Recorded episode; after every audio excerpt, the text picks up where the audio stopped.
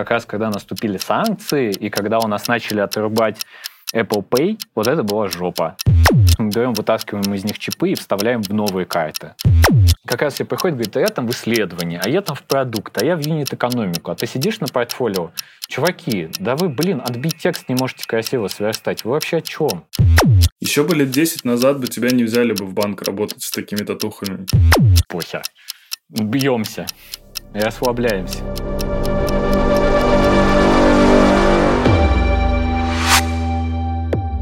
Всем привет, это подкаст «Не о дизайне», где мы говорим с дизайнерами не о дизайне, но и о дизайне говорим тоже. И сегодня э, у нас в гостях Александр Шашков, кошелек клиента, э, дизайн-директор Сбера. Привет. Привет. Слушай, очень интересно, э, где ты находишься и как ты туда попал? У тебя очень красивые ковры э, на стене. Слушай, на удивление, это не ковры, это плитки. Это гостиница в Ереване, наверное, одна из трех, где тут можно хорошо остановиться. А так я в отпуске с девушкой. Очень актуальный вопрос. Э, как там сейчас вообще в Ереване? Я так понимаю, что там сейчас э, русскую речь можно услышать э, в любом кафе и очень много. Слушай, мне кажется, это так же, как и в Грузии. Всегда тут много русских. А, на удивление только есть разница. В Грузии сейчас молодежь чаще говорит на английском, чем на русском. Ну, то есть очень сложно найти, например, в Грузии русскоговорящего молодого человека. Чаще всего они вот на русском они говорят, но чаще всего, как мы говорим, на английском. То есть такой немного ломанный, непонятный. Вот, а в Армении, на удивление, наоборот, очень много русскоговорящих, то есть и среди молодежи и всех.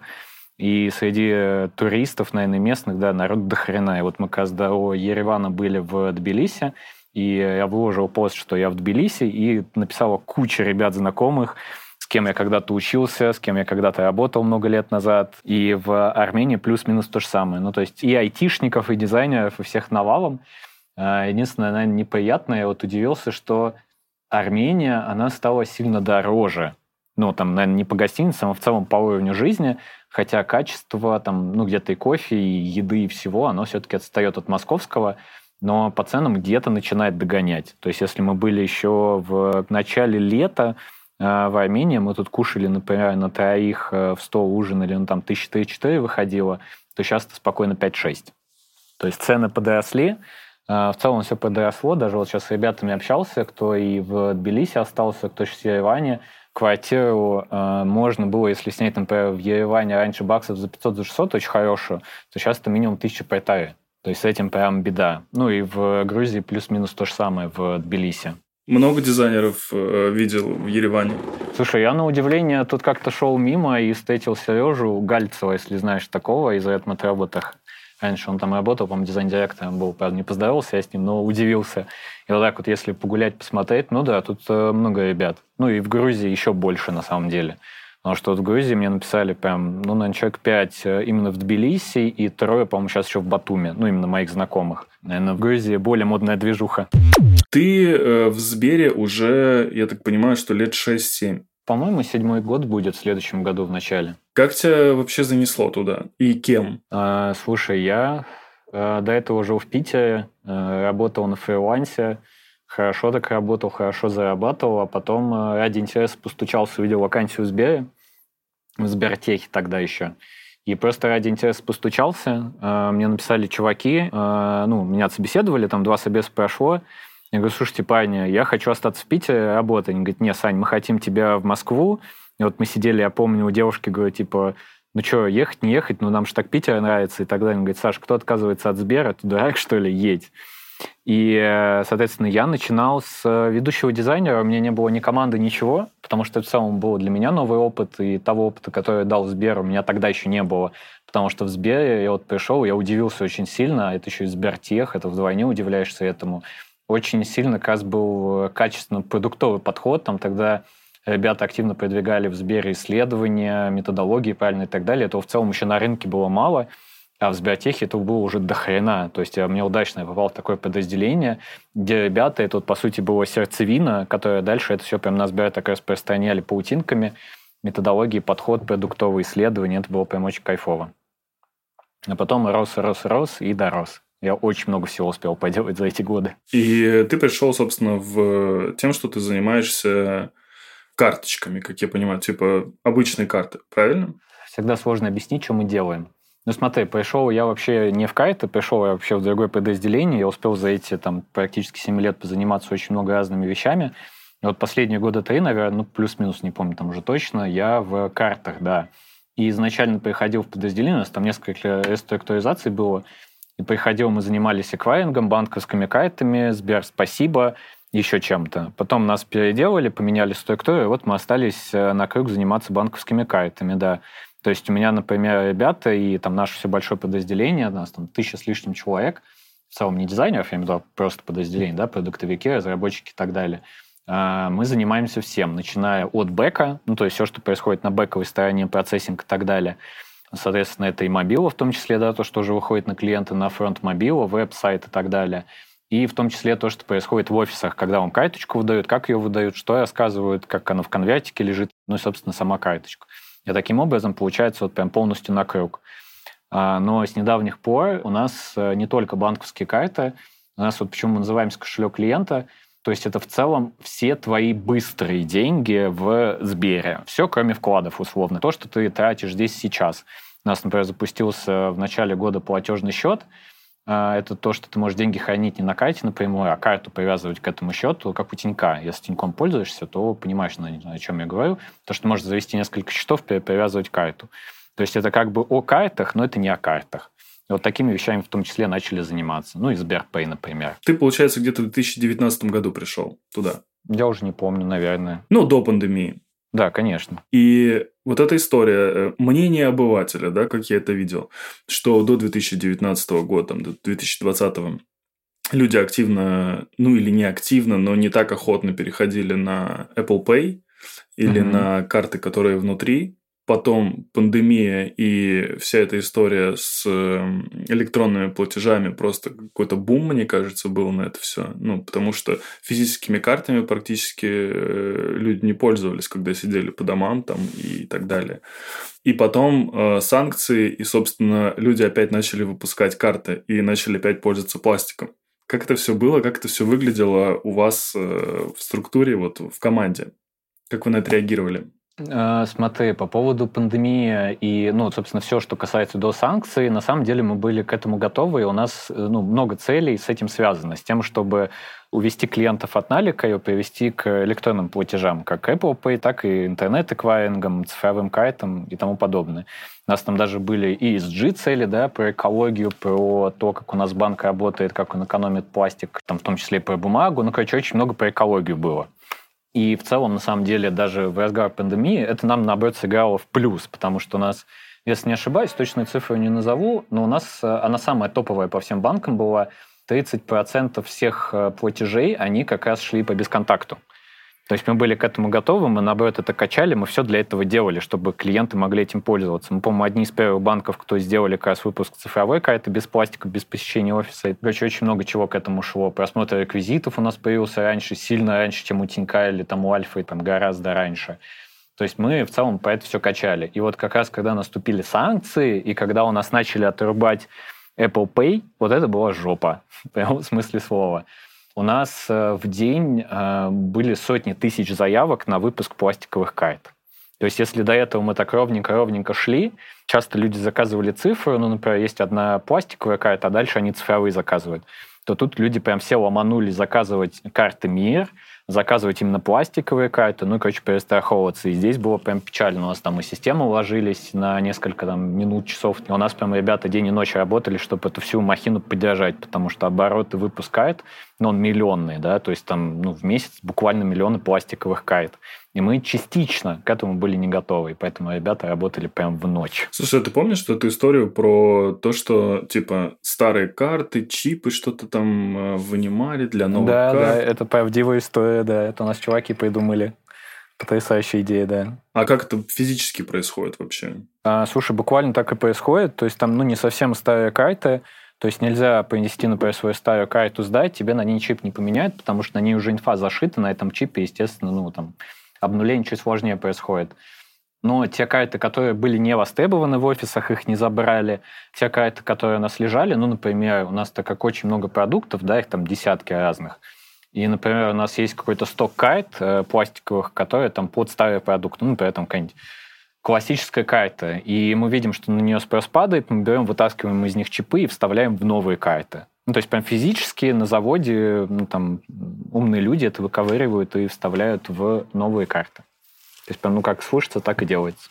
Э, я сменил телефон. У меня разбился телефон. Я сменил телефон буквально месяца там, полтора-два назад. Я не могу больше скачать Сбербанк онлайн в App Store. Во-первых, я слышал такую историю, что есть такое приложение Сбол называется, но я решил обезопасить себя и не устанавливать себе это приложение, потому что я до конца не понимаю, от кого это. Потому что, ну, условно, я не могу же точно знать, что это, например, безопасно для меня как сейчас э, люди, у них был один паттерн, грубо говоря, при котором они переводили деньги себе, смотрели реквизиты и так далее. Как он изменился сейчас, когда они это производят все через веб? А, смотри, тут э, сложный такой составной вопрос. Во-первых, СБО это наше, там даже от нас коммуникация была. Во-вторых, э, в целом Сбербанк онлайн можно поставить. Э, есть несколько способов, прям гуглиться на раз-два. Это есть приложение, не помню, как называется, для Mac и для Винды. Ты скачиваешь, и можно установить те приложения, которые были ранее установлены. Ну, то есть это официально вот такой вот backdoor. Не знаю, почему он есть у Apple, почему он его не прикрыл, но, в общем, так работает. Я вот себе 14 купил, так себе ставил это все. А, в том числе и Альфу, и другие приложения, которые у нас заблочены. Плюс у нас можно прийти в офис, и тебе прям по проводу вставят, точно так же установят, то, что такая схема есть. У нас в целом большая часть базы клиентов, которые пользуются Сбербанк онлайн, это Android ну, прям такая весомая часть, я не помню точно в цифрах, ну, условно, процентов 60-70, вот там плюс-минус так. Ну, то есть до хрена людей, кто сидит на андроиде. Соответственно, для этих людей особо ничего не поменялось, там тоже удалили из Google сторов. Ну, а есть там гораздо проще способ установки, те же самые ПКшки с сайта Сбера. Заходишь, скачиваешь и погнали по поводу паттерна э, людей. Это на самом деле очень любопытно, потому что до всей этой истории у нас э, продуктовые команды не слишком сильно любили веб, потому что на нем, ну, MAU оно сильно ниже, чем в мобилках было. Ну, прям гораздо меньше. И после, соответственно, санкций и выключения наших приложений из э, сторов э, веб начал активно расти а у нас там э, какой-то части функционала, ну, просто физически не было. Ну, например, просмотра реквизитов до сих пор нет, причем это делает моя команда продуктовая, которой я владею. И мы до сих пор это не можем втащить там, по некоторым техническим проблемкам безопасности, но часто делаем. Соответственно, веб очень сильно активизировался, и вот э, команда, которая у нас отвечает именно за платформу, за дизайн-систему, за платформу, ну, в общем, как за маркетплейс, словно Сбербанк онлайн, это маркетплейс для наших команд. Вот есть платформенная команда, которая это все создает, сопровождает, гайды, бэковые системы и так далее.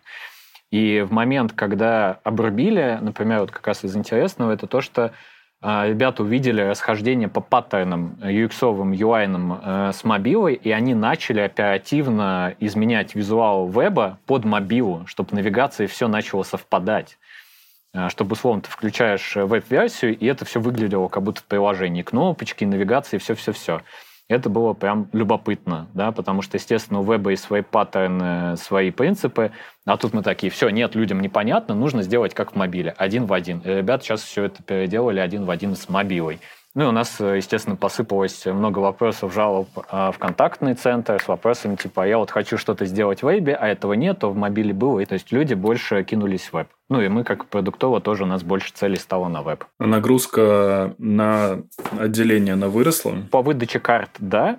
А, с тем, чтобы карточку пойти получить пластиковую, это вот там, 100%. А в части обслуживания, честно, не знаю. Расскажи, пожалуйста, какова сейчас структура вот конкретно твоей команды? Как она выглядит? Хороший вопрос. Мы сейчас ее хотим пересмотреть. Мы пересматриваем структуру примерно раз в год.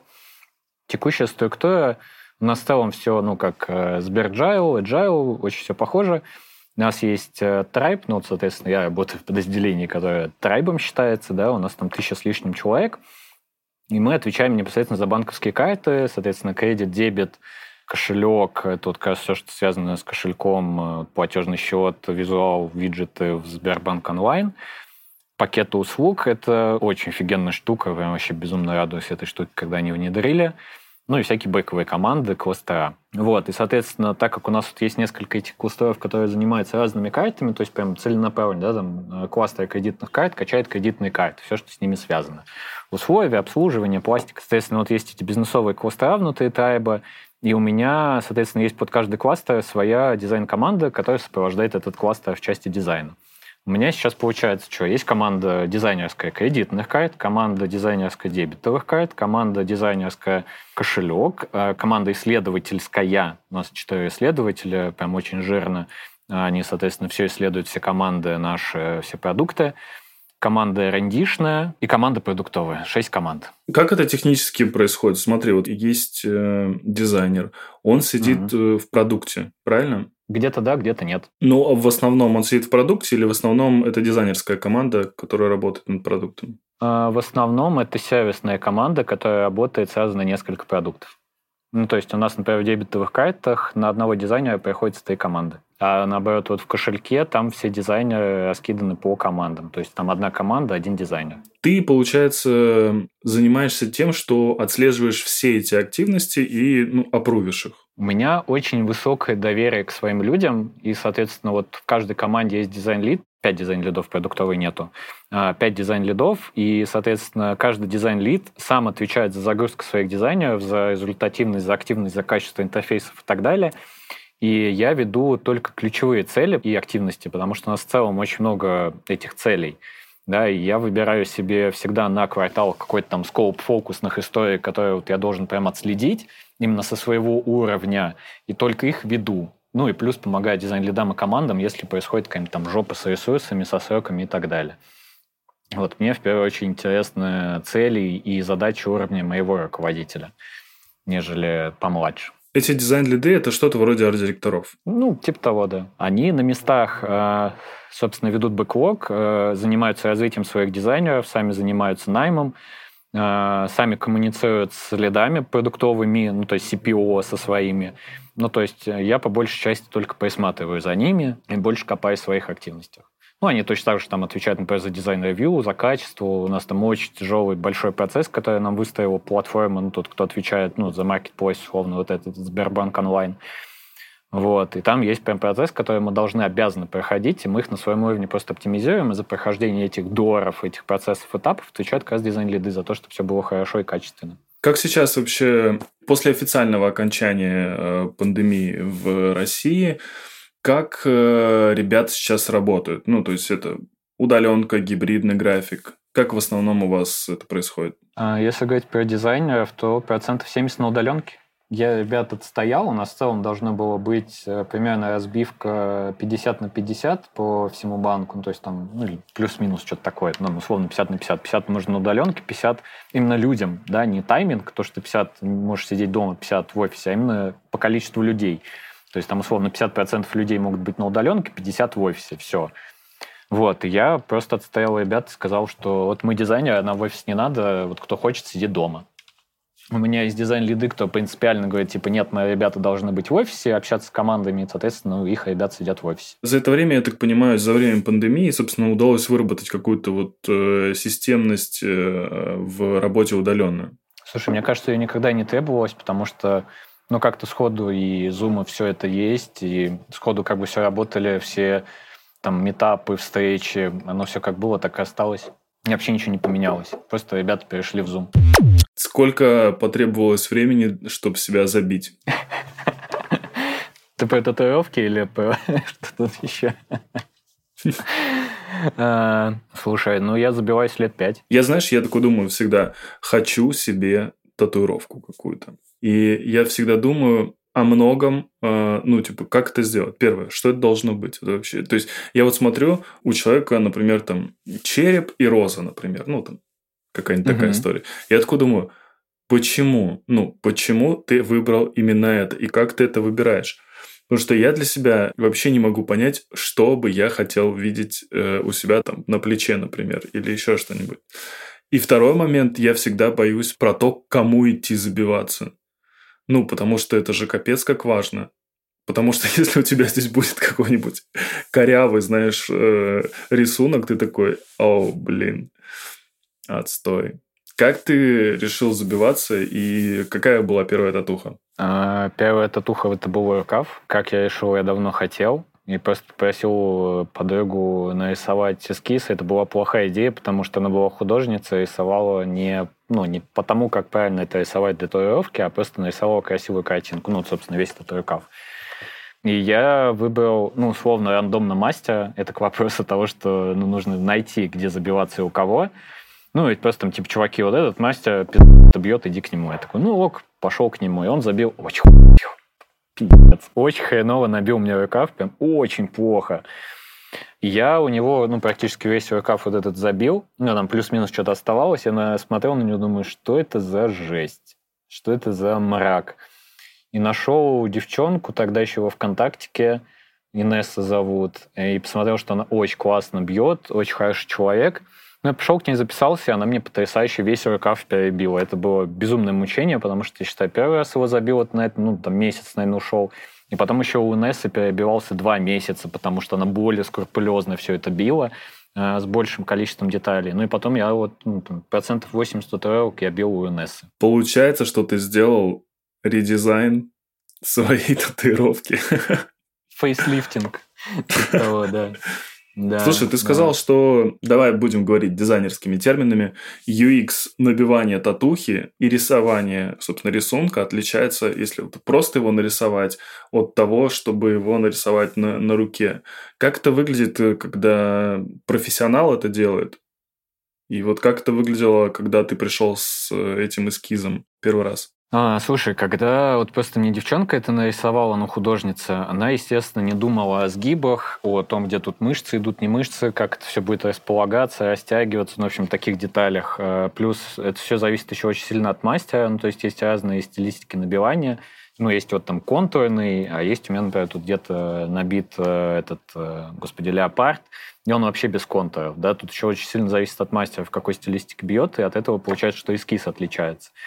И вот профессионал, вот, например, там э, Инесса, да, она прям продумывала, она спрашивала, где будем бить, точно ли тут, там, типа, вот здесь вот нужно контура сделать, без контуров все это потом размажется, будет некрасиво. Ну, то есть она вот эти вот все детальки, она как раз и продумывает.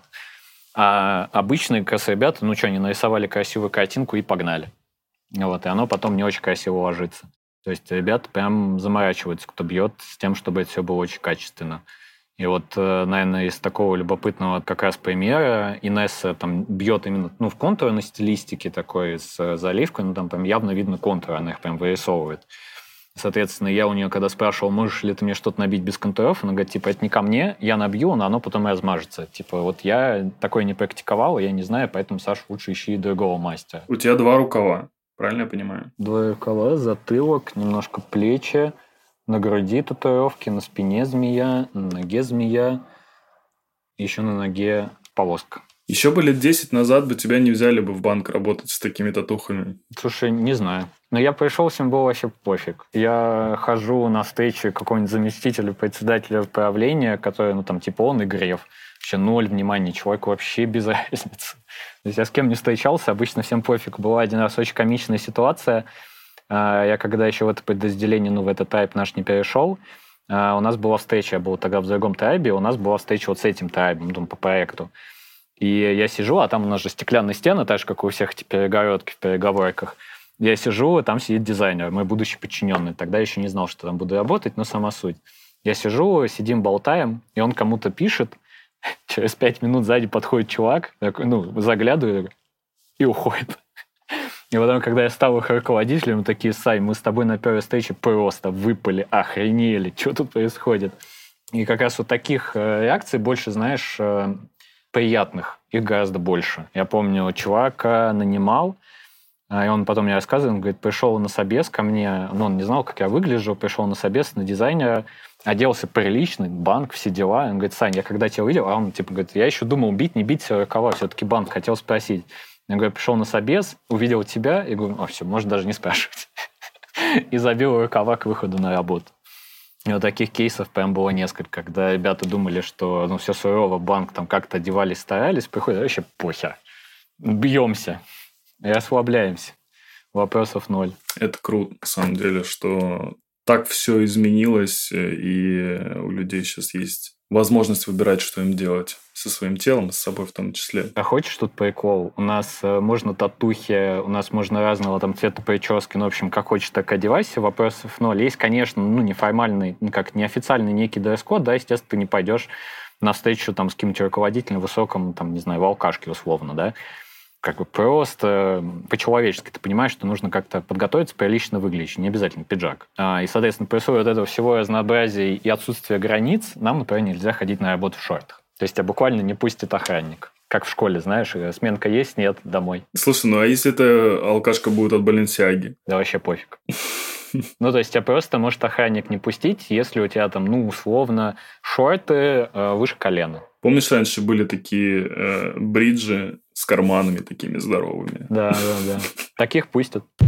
Я у многих спрашиваю, практически у всех, кто ко мне приходит, я всегда спрашиваю про выгорание.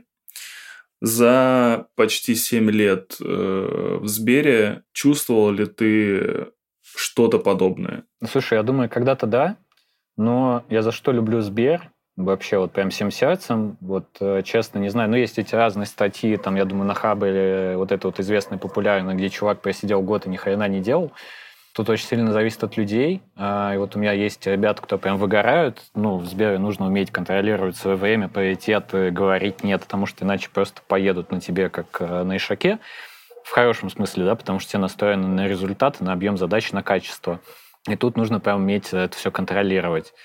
И, наверное, местами, когда я еще не умел этого делать, естественно, выгорание было. А потом, когда научился, стало гораздо проще. Плюс еще, естественно, местами попадается ну, человеческий фактор, не очень хорошие руководители, которые в том числе... Ну, вот у меня был очень неприятный руководитель, он, с одной стороны, очень многое чего мне дал, очень многому чему я у него научился, особенно в части именно такого, ну, не дизайна, а именно продукта, да, как делается бизнес.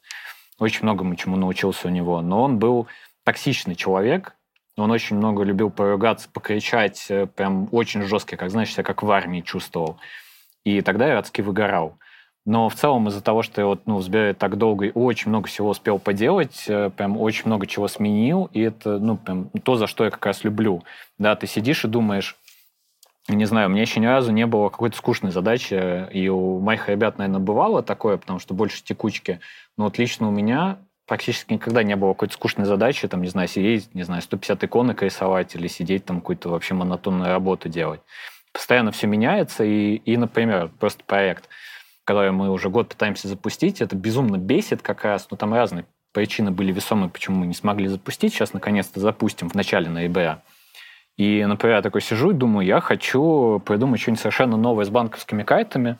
Э, мне на это нужно очень много денег, потому что я хочу привлечь топовое агентство, мне нужно пройти очень много этапов согласования, и у тебя есть эта возможность. То есть ты идешь, питчишь свою идею, продаешь ее на разных уровнях, говоришь, что она даст, как она на что повлияет и так далее, в тебя начинают верить и покупать эту идею, а дальше ты идешь, ну, собственно, начинаешь с разными людьми сотрудничать. И у нас, например, была встреча, когда мы презентовали эту идею с одним уважаемым человеком очень там уровня правой руки Грефа, и он такой, чуваки, я хочу, чтобы тут был э, VR. Мы такие, блин, ну, наверное, там в каком-нибудь банке поменьше, типа то же самое Альфа, а что делать-то? А у нас есть там соседнее подразделение, которым идешь, встаешь бэклог, и они прям, ну, задачены на VR. Максим Козлов, э, очень известный чувак, как раз VR AR, и у него в Сбере своя лаба, которая этим занимается, видеопродакшн, VR. И ты просто достаешь бюджет, идешь с ними, договариваешься, в бэклог встаешь, сотрудничаешь, вы разрабатываете проект. И вот таких вещей в Сбере очень много. И ты вот сидишь и думаешь, как сделать какой-нибудь скучного проекта более интересный, и ты придумываешь, ты идешь договариваешься, ты ищешь бюджет, находишь, что ты делаешь. Понятно, что оно не совсем так. Да, вот точно так же банковские карты разрабатывали. Естественно, там хочется, как у Apple, металлическую карту и так далее, но в масштабах и в стоимости этого пластика, чтобы ты понимал, вот эта вот металлическая карта, которая сейчас много у кого есть, как у а, металлокерамика, она стоит 10 тысяч рублей. Просто за выпуск одной карты. Чтобы банк ее заказал и тебе выдал на руки, это стоит десятку. Естественно, ну, ты не будешь ее просто так вот брать и раздавать всем подряд а хочется, и хочется каких-то таких вещей, и, естественно, тебя тут уже, ну, как ты уходишь в ограничения, но эти же ограничения тебе дают и возможности. Поэтому как такового прям выгорания я последние, наверное, года два не ловил. Потому что ты всегда вот на драйве всегда что-то ищешь, всегда что-то делаешь. Ты говорил про руководителя своего, который был токсичным. Мне кажется, что ну, невозможно быть идеальным руководителем. Невозможно, чтобы э, вообще два человека были, хотя бы два человека были там в коннекте на 100%. И Понятное дело, что с этим нужно как-то работать. Ну, то есть руководитель, он должен э, стараться быть нетоксичным, особенно если мы говорим про корпорации, потому что есть, ну, все-таки культура какая-то, есть еще что-то. Как доносить свое мнение до людей? Как э, быть нетоксичным руководителем? Твой опыт работы какой? На самом деле это безумно сложный вопрос, потому что ну, вот у меня сейчас, э, если говорить про дизайнеров и исследователей, то есть у меня сейчас в команде там, ну, порядка 20 с копейками человек, плюс продуктовая команда, и при таком масштабе очень сложно не быть всегда не токсичным, и иногда токсичность идет во благо. Ну, то есть, там, например, с моим руководителем, который был токсичный, ну, он прям перегибал палку. Ну, то есть это буквально этот, э, знаешь, мемчик э, с этим, э, господи, из фильма-то, я забыл, как он называется-то, где чувак стоит и орет на другого командира, на солдата. Металлическая оболочка. Да, да. Вот он примерно такой же был, и это, ну, за гранью. То есть это прям очень тяжело, ты находишься в постоянном стрессе. И это тяжко. Это был не один такой, ну, у нас весь класс такой был ну, кто-то это понимал, любил, уважал, наоборот, а там большинству было прям тяжко. А у меня местами такое встречается, но чаще я включаю токсичность, знаешь, когда команда уж совсем не вывозит, и, естественно, ты включаешь э, вот прям такую жесткую, жесткую руку железную и начинаешь говорить, как сделать, что сделать, когда сделать. Типа, ребята, ну, блин, надо, все, точка, не хочу ваше мнение слушать, надо сделать. И чаще всего как раз вот эта вот токсичность, она и появляется в те моменты, когда, ну, во-первых, от тебя что-то очень большое ждут, а это на очень многое влияет, многое аффектит. Ну, соответственно, ты понимаешь, что вы не вывозите, да, и ты начинаешь уже как знаешь, вот, наверное, плохое сравнение, но все-таки как с детьми или с животными. Вот животные не понимают что-то или ребенок, и плохие родители начинают кричать там, ругаться, не дай бог бить ребенка. И здесь чем-то, ну, похоже, когда ты вот понимаешь, что уже не увозите, токсичность, она начинает появляться. Я стараюсь с этим работать, ее приглушать. В целом, обо мне сложно сказать, как руководителя человека, что я там кричу, ору, вообще выхожу из себя. Все говорят, что я безумно спокоен всегда, э, максимально лоялен и максимально правильно себя веду, но иногда бывает. Редко, но бывает. Но частенько токсичность бывает, проявляется в другом, это не совсем токсичность, наверное, с моей стороны. То есть я считаю, что я себя веду правильно, но для человека с той стороны это выглядит как токсичность. А, когда, например, человек, который думает, что он очень много чего умеет или знает, или он считает, что он делает правильно, но я, например, как там более опытный человек – или вышестоящий, да, вижу, что это не совсем то, что мне нужно, или я вижу, что он ошибается, или, например, он хочет повышения, говорит, я готов стать дизайн-лидом, а я вижу, что он не готов стать дизайн-лидом, или повышение зарплаты, какие-то такие вещи. Я, естественно, стараюсь э, спокойно, объективно и аккуратно ставить человека на место, объясняя ему, где проблемы, но когда случается в этот момент конфликт, то здесь в том числе и начинается некая токсичность. То есть я там, например, со своей стороны считаю, что все четко и правильно, человек считает, что я себя веду токсично. Такое тоже бывает. Но в целом вот э, я стараюсь с этим бороться. Фигня случается, не всегда там виноват э, сотрудник, не всегда виноват ты, но чаще всего токсичность всплывает в стрессовых ситуациях.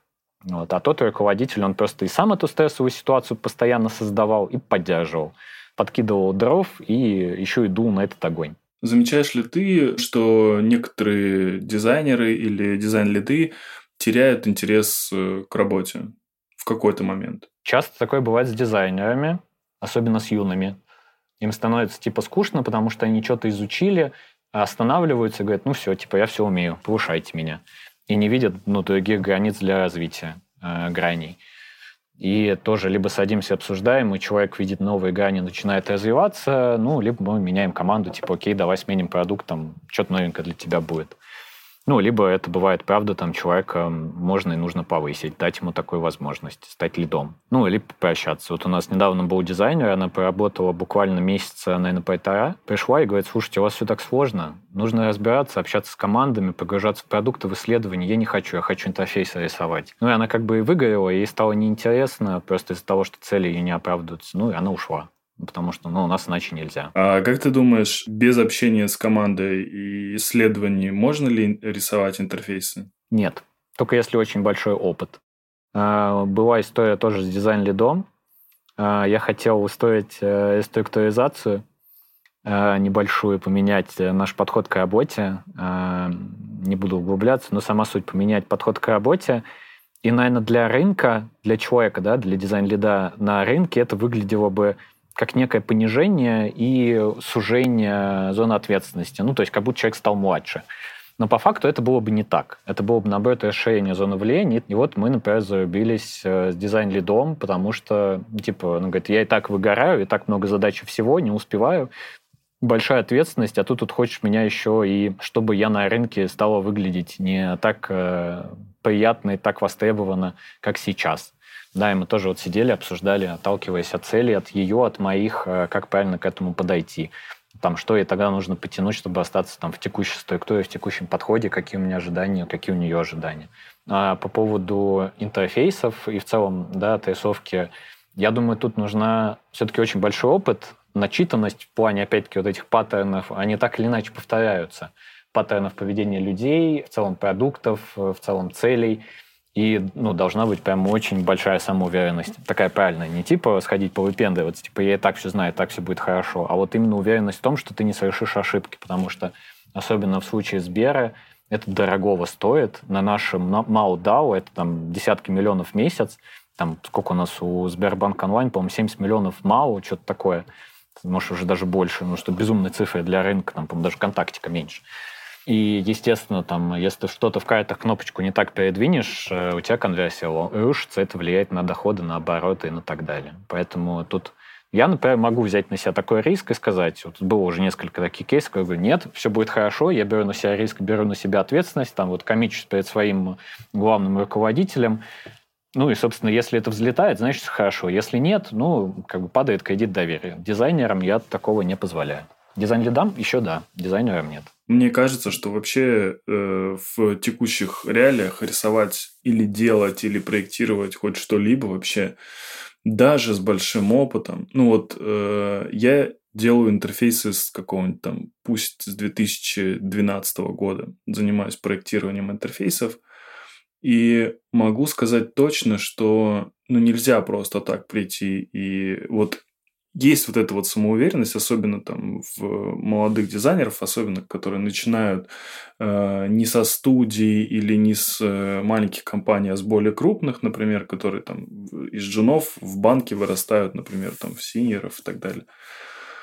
Но вот ты приходишь на какой-то проект, и просто самое обыкновенное простое легаси, которое есть у продукта, оно не позволяет тебе делать, например, э, определенные какие-то функционал какой-то определенный. И ты можешь, ну, типа, не зная и не общаясь там с э, разработчиками, ты можешь его сделать, а потом тебе скажут, слушай, ну, как бы, а мы так не можем сейчас. Мы это можем только через полтора года, потому что, чтобы получить разрешение там у Центробанка и так далее, и так далее, или еще у кого-то, или там во внутренних каких-то системах Core IT, как бы это очень долго и дорого будет стоить. И ты такой, а, да, ну понятно. А если ты пошел, ты сделал и пришел, показал, а вот, и тебе сказали, что нет, это как бы влияет и на сроки, и на ну, на все. И мне кажется, знаешь, это вообще очень легко запороться, э, ну, при всем при том, что ты хороший дизайнер, легко запороться на том, что ты что-то сделал, и они такие, типа, ну, мы так не можем. И ты такой, а, блин, мы так не можем, да.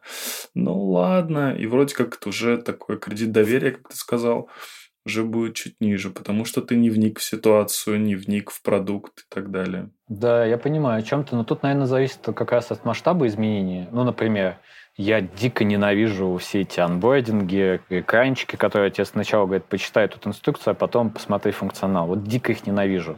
И у нас э, по статистике даже их мало кто смотрит, изучает, читает там серый текст и так далее.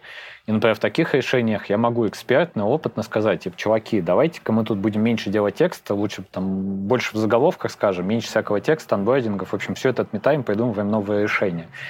И у нас было очень много исследований на этот счет, мы снимали много метрик на этот счет. Ну и как бы я уже понимаю, что нужно идти в другую сторону, да, и это не какое-то глобальное изменение, которое может все порушить. При этом мы недавно запустили, мы год обсуждали это решение, мы его не исследовали, самое любопытное. А, знаешь, так, может быть, э, какое-то одно маленькое исследование сделали, и все. у нас есть э, в мобиле заявка на оформление банковской карты.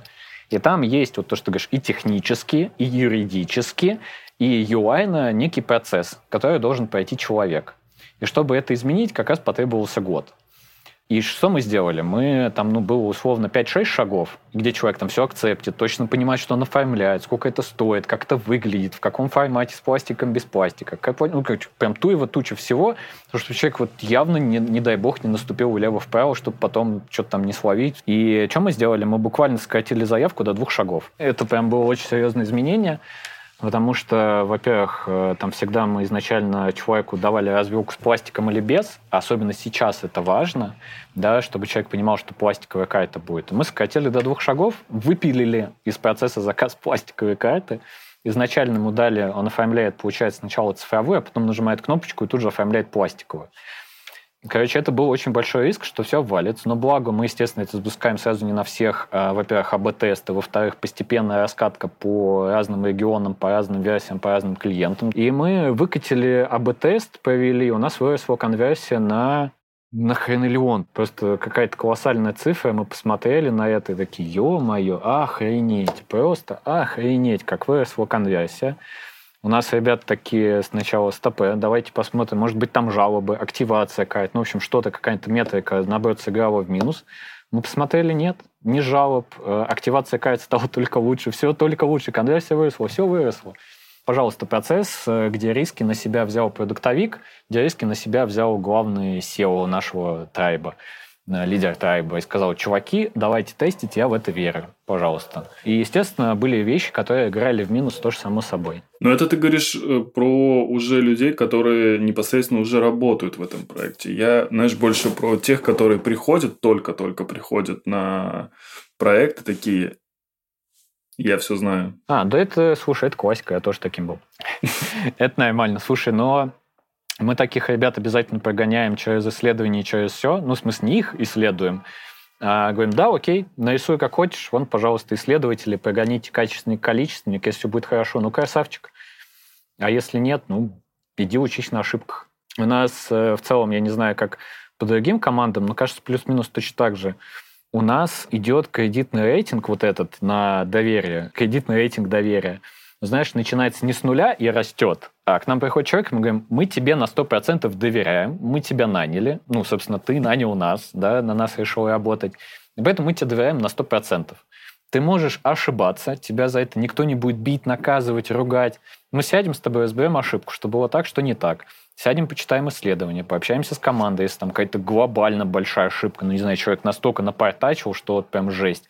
Мы никого не бьем, не обижаем, садимся, разбираем, кредитный рейтинг, он, наоборот, идет на понижение. Вот. И чаще всего ну, нету такого большого количества ребят, и в целом, наверное, таких ребят, у которых бы кредитный рейтинг настолько падал, что мы такие все. То есть, ну, ну за сколько там, за 3-4 года, да, сколько я в подразделении, ну, было два таких человека. Но они просто с были. Ну, вот у нас что, у меня четыре исследователя, у нас исследование ну, занимает неделю. Ну, то есть ты буквально приходишь, даешь прототипчики, там, дизайн и так далее, что хочешь протестить, хоть текст. Проходит неделя, ну, гипотеза, естественно, пишешь, все подготавливаешь, проходит неделя, у тебя уже результат. Поэтому, ну, вообще welcome. У нас такой поток с исследованиями совсем, что уверен в своем решении, иди запуляй исследования, возвращайся. Если все это так, да, пожалуйста, погнали на АБ-тест, погнали на частичную раскатку и потрясающе. А, у нас постоянная рубрика Блиц от э, дизайн-сообщества МТС. И Саша нам сейчас ответит на вопросы. Первое. Что ты не любишь в своей работе? Бюрократию. Три самых интересных или талантливых дизайнера прямо сейчас. Постоянно слежу, и вот недавно вспомнил Антон Репонин, э, классный чувак. А, Саша Ермоленко э, очень классно преобразила mail. Я прям кайфую. И Митя. Митя, постоянно фамилию не могу выговорить, тоже из моего вообще потрясающие ребята. За Митя прям любуюсь, господи, их креатив, это что-то вот с чем-то. Асачук. Да, я прям вдохновляюсь моего. Митя прям one love. Мить, э, все тебе. Что ты посоветовал себе бы в 18 лет относительно работы или карьеры? Меньше выпендриваться поначалу. Хорошо. Какими главными качествами должен обладать дизайнер? прислушиваться, проявлять эмпатию и уметь э, говорить. Согласен ли ты с высказыванием, что лучшие дизайнеры – предприниматели? Нет. В каком году алгоритмы лишат дизайнеров работы? Уже сейчас. Давай так, ближайшие три года. И финальный вопрос, на который можно подумать. Представь, э, что МТС предлагает тебе прийти на продукт, но для начала тебе нужно самому придумать, что это будет за продукт. Какой бы продукт ты придумал для МТС и стал бы его дизайн-директором? Слушай, я думаю, ну, наверное, не прям новые, но текущие. Мне как-то одни ребята из э, телекома рассказали про одну классную штуку, в которую я верю, но, с другой стороны, не верю. Это оплата покупок и всего с помощью баланса мобильного телефона, чтобы заменить э, банковскую карту. Я бы вот чем-то таким бы занялся. Наверное, это максимально банально, потому что занимаюсь банковскими картами, но особенно в текущей ситуации это очень интересно насколько это возможно и как это сделать. Потому что, вспоминая и Китай, и Японию, ну, в общем, все азиатские вот эти страны, как у них э, работает WhatsApp и QR-коды, и кажется, что это какой-то следующий шаг. Все-таки ну, какой-то единый баланс, которым ты платишь, в том числе и за мобильную связь, и за все. Есть какое-то количество барьеров, которыми нужно работать, там, в том числе, как и у меня, когда мне об этом проекте рассказали, я такой, вау, хрень какая-то, а потом такой задумался, блин, не, интересная тема. И это прям интересно покопать. Э, МТС, собственно, вот вам сердечко, спасибо за все. А мы продолжаем. Можно я одно это кое-что скажу из Блица, то, что ты задал вопрос. Э, согласен ли я с тем, что лучший дизайнер – это предприниматель? Э, у нас недавно была с месяц назад встреча внутри дизайн-сообщества Сбера с разными дизайн-лидами, дизайнерами разных подразделений, совершенно разных – и как раз там э, многие ребята такие, типа, да, там все дизайнеры сейчас рубят э, в продукте лучше, чем некоторые продуктовики, и что в целом нужно дизайнерам качать э, продуктовую часть, бизнесовую. Я на самом деле дико с этим не согласен.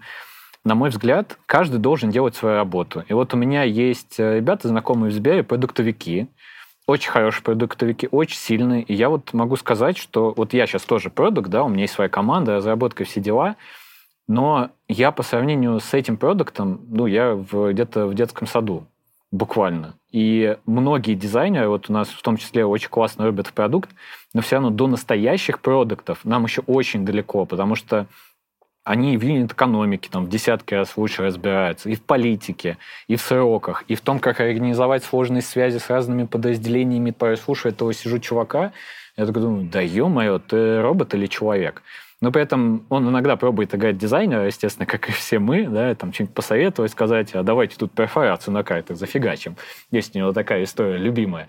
Но он туда не лезет, он просто, ну, как свое мнение и желание как продуктовика высказывает. Ну, как продуктовик, он безумно сильный. И я не знаю, сколько мне нужно потратить лет, не занимаясь дизайном, а только продуктом, чтобы, ну, выйти на его уровень я бы не был бы готов практически, ну, вот, может быть, парочку своих дизайн-лидов я бы поставил там на место продукта, например, своей команды, да, кто именно за продукт отвечает. Но все, то есть там на 20 с лишним человек это два человека. Я считаю, что и вот мне на самом деле дико не хватает, когда мы часто проводим там собеседования, да, рекрутируем ребят, как раз все приходят, говорят, а я там в исследовании, а я там в продукт, а я в юнит-экономику, а ты сидишь на портфолио. Чуваки, да вы, блин, отбить текст не можете красиво сверстать. Вы вообще о чем? Вы не можете отступы, э, все эти правила дизайна, базы у вас нету. Ну, мне интерфейсы нужны кайфовые, мне нужен опыт кайфовый, продуктовики у нас есть, исследователи у нас есть. Давайте-ка вы дизайн будете кайфовый делать. И вот этого сейчас, э, как вот знаешь, прям э, люди на вес золота. У кого очень хорошая графическая и дизайнерская база, и вот этому сложно научить. А, научиться быть хорошим продуктовым дизайнером, особенно ну, сейчас в таких крупных компаниях, как Сбер, МТС, Яндекс и так далее, довольно-таки легко. Тебя окружают люди с продуктовой культурой, с исследованием, у тебя есть все эти возможности, ресурсы этому научиться. А базе тебя никто не будет учить. Это прям боль. Я там даже среди своих дизайнеров, естественно, это встречаю, когда ты дизайнеру даешь что-то сверстать, какой-нибудь текст элементарно, красиво сделать, там картинку поставить, а он не может. Ты сидишь, смотришь, думаешь, ну что это вообще? Это некрасиво, это неудобно, это не классно. Но можно гораздо лучше сделать. Он не может. Особенно с учетом всех дизайн-систем и того, что сейчас есть уже сто лет, да, когда у тебя есть дизайн-система, ты собираешь по дизайн-системе, ну окей, но можно же гораздо лучше сделать. Я, как твой руководитель, готов пройти с тобой все этапы и согласовать эти изменения в дизайн-системе там, со всеми людьми. Давайте сделаем классно. А базы нету, и человек просто не может так сделать. И приходится гораздо больше сил тратить на то, чтобы у него эта база появилась. И это прям боль. В последнее время, когда собеседую дизайнеров, я прям часто начинаю смотреть портфолио именно вот как раз от базы дизайнерской, потому что продуктовую исследовательскую мы вкачаем, а вот дизайнерскую нет. Это дорого, долго и больно. И даже курсов на этот счет мало. Я недавно хотел дизайнера своего отправить, а курсов по пальцам посчитать. Но я с тобой и согласен, и не согласен, потому что, знаешь, как научить правильно думать тоже нужно очень много времени вкладывать. Согласен. Что ты слушаешь обычно? Чем вдохновляешься? Что смотришь? А, слушай, я последние месяца два-три смотрю видосы про то, как снимать видосы. Не блогерские, а чуваки с видеопродакшенами большими. Как свет ставить, э, чем отличается видеокамера. Прям очень кайфово. Я, я так как в этом не разбираюсь, я себя чувствую максимально как будто, ну, буквально новую профессию изучаешь, как будто вот я только дизайнером становлюсь, это такие же ощущения. Ты включаешь программу, кинь, да ё-моё, что тут вообще делать, мать вашу, непонятно ни хрена. Очень интересно. А это очень вдохновляет, особенно они там классно рассказывают про подготовку, про акценты, про то, там, как тени должны падать. Прям очень кайфово. Ну, много пересечений, естественно, с дизайном. Я, знаешь, я тоже, короче, ну, типа, прям э, вникал во все это. Очень интересно было, очень классно все было. И порой казалось, что даже это легко ну вот, знаешь, моментами казалось, что они такие, так, типа, вот здесь, смотрите, здесь должно вот, вот так вот где-то светить, но чтобы на вас не засвечивало, здесь щека должна быть вот, вот это подсвечено, вот это чуть-чуть темнее и так далее. И ты такой, о, классно, все, я купил себе свет, я купил себе профессиональную камеру, классную, за 150 тысяч, вот. Uh, у меня было свет, там какие-то штативы, все, я такой, uh, собственно, думаю, ну все, я теперь буду сам снимать, нафиг мне это, короче, все надо. Ваши вот эти вот продакшены. Я сейчас вон, я насмотрелся Хохлов и Саботовский. Да, да, да, да. Вот, и и я такой прихожу, все это расставляю, там все, все как они учили. И потом смотрю на то, что получилось, и то, что получилось у них, и я такой, черт, это, ну, типа, знаешь, настолько это было убого, я такой, Блин, это знаешь, вот в тему того, что э, когда кто-то на мастер-классе, например, тебе показывает по дизайну, как там тенюшки там делать, как там вот эти штуки, ты такой смотришь, и когда человек это знает, кажется, что это как будто бы это все реально вот, ну, типа, изи вообще все делается. Но вот это чувство, знаешь, когда тебе нужно вот эту тень, и она же в разном контексте разная, mm-hmm. и тебе нужно вот теперь уже в твоем контексте тебе нужно эту тень кинуть, а ты должен понять, как эта тень работает. Не то, как она накладывается, а как она должна работать прям. И тут вот уже, конечно, тяжело. И, короче, я плюнул на это все, я продал все это камеру, оборудование, нашел себе классного э, оператора, и вот мы с ним работали, э, ну и работаем сейчас, на самом деле, до сих пор. Ну, я просто понял, что я, типа, я не вывезу просто это, вкладывать столько времени. Э, я тебя очень сильно понимаю. Потому что ровно так же. А, я на мотике катаюсь, а, я как-то решил, ну, вместо того, чтобы просто скидывать какие-то короткие там инстаграм-видосики, ну, я не блогерством занимаюсь, просто кайфово есть кадры. Я такой думаю, блин, надо попробовать что-нибудь смонтировать. Я вообще охренел, как это, конечно, сложно. При этом, а, что я часто выступаю там заказчиком и брейфую ребят на то, как создавать видосы, раскадровки делаем. И тут, когда ты сам садишься и начинаешь делать как исполнитель, это безумно сложно. Это прям очень тяжко. Типа, просто это все ловить, все сделать, правильно настроить, э, выстроить динамику, музыку наложить и так далее. Дум нахрен вообще, блин. Я решил к этому очень постепенно подходить, и сейчас, там, знаешь, типа, раз компьютер включаю на три часа, какой-нибудь кадр настраиваю, все делаю, пробую соединить, выключаю, там, типа, на видос уходит месяц, чтобы просто его попробовать составить. Вот, э, что еще смотрю, чем вдохновляюсь. Э, ну, вот, у меня почему-то больше всего как раз э, только вся история про видео. Я смотрю, обожаю, на Кинопоиске есть, ну, на Ютубе у Кинопоиска есть свой каналчик, где они рассказывают про фильмы. Есть куча классных ребят, кто делает разборы фильмов. По-моему, 16 на 9. Ну, блин, не помню всех, вылетело из головы, плохая память на название. В общем, есть Э, ряд ребят, кто делает видео эссе по фильмам и разбирает как раз, как устроен рассказ, как ставятся акценты, почему тут цвет такой, тут такой, что пытались донести авторы, помимо того, что словами, там еще и картинкой, там, кадрированием, пространством. Это прям очень интересно. Я частенько скидываю это ребятам, чтобы они тоже вдохновились, посмотрели и переняли это к себе. Есть очень классный как раз разбор «Бегущего по лезвию 2049». Очень кайфовый разбор, там же со светом совсем прям заморочились ребят. Про видос, то, что ты рассказывал, э, к вопросу о вдохновлении, выгорании и так далее, э, я частенько, во-первых, люблю что-нибудь подсмотреть э, не у дизайнеров, а вот у смежных областей, кто тоже очень классно в этом любит фишку, тех же самых фильмов, граф-дизайна, потому что в граф-дизайне продукта на самом деле не меньше, особенно у опытных ребят – и в их процессах в том числе. И э, у меня тоже частенько такое бывает. Э, ну, например, я так э, делаю некоторые вещи, когда я хочу какой-нибудь новый инструмент изучить, я забиваю на то, что я руководитель, и могу на неделю вообще выпасть из процесса. Это непозволительная роскошь, но оно иногда нужно. Опять-таки, я помню Саша Ярмоленко, когда начала выкладывать всякие там 3D-шные новую стилистику Мейла, и написал, что это сделано в фигме, я прям сел и начал задействовать в фигме это вот сделать, и потратил три дня на то, чтобы ну, найти, вот нащупать что-то похожее, просто чтобы понять, как это собирается руками. Или там пару лет назад э, был какой-то момент моден ProtoPie, по так называется, где очень задротски можно анимационные всякие штуки собирать, э, прототипчики. И тоже сел и просто собрал там концепт, который мы делали, просто чтобы опять-таки нащупать, не потерять вот этот вот хват. Или мы недавно делали э, подачу для питчинга одной из концепций для руководства. И, во-первых, я ребят зарядил на то, что ребят нужно, короче, вот научиться делать эти видосы, изучить After Effects и так далее. Я вам даю две недели вот на это. Там, типа, дизайнер один сидит, изучает After Effects, чтобы зарядить классный видос. Я параллельно, делая скринкасты в кейноте, собираю всю анимацию, накладывая музыку, ему скидываю рефы. И это вот тоже очень классная история, когда ты сидишь, изучаешь что-то новое, как можно иначе сделать привычные вещи.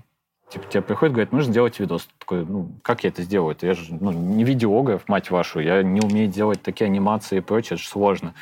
И ты садишься так, можно в кейноте зафигачить анимацию стандартными эффектами очень дешево, чтобы интерфейсы скроллера все нажимал, сделаешь скринкаст фигмы, все это накладываешь, музычку, анимация, фигак, у тебя красивый видос, когда даже непонятно, что особенно в кейноте.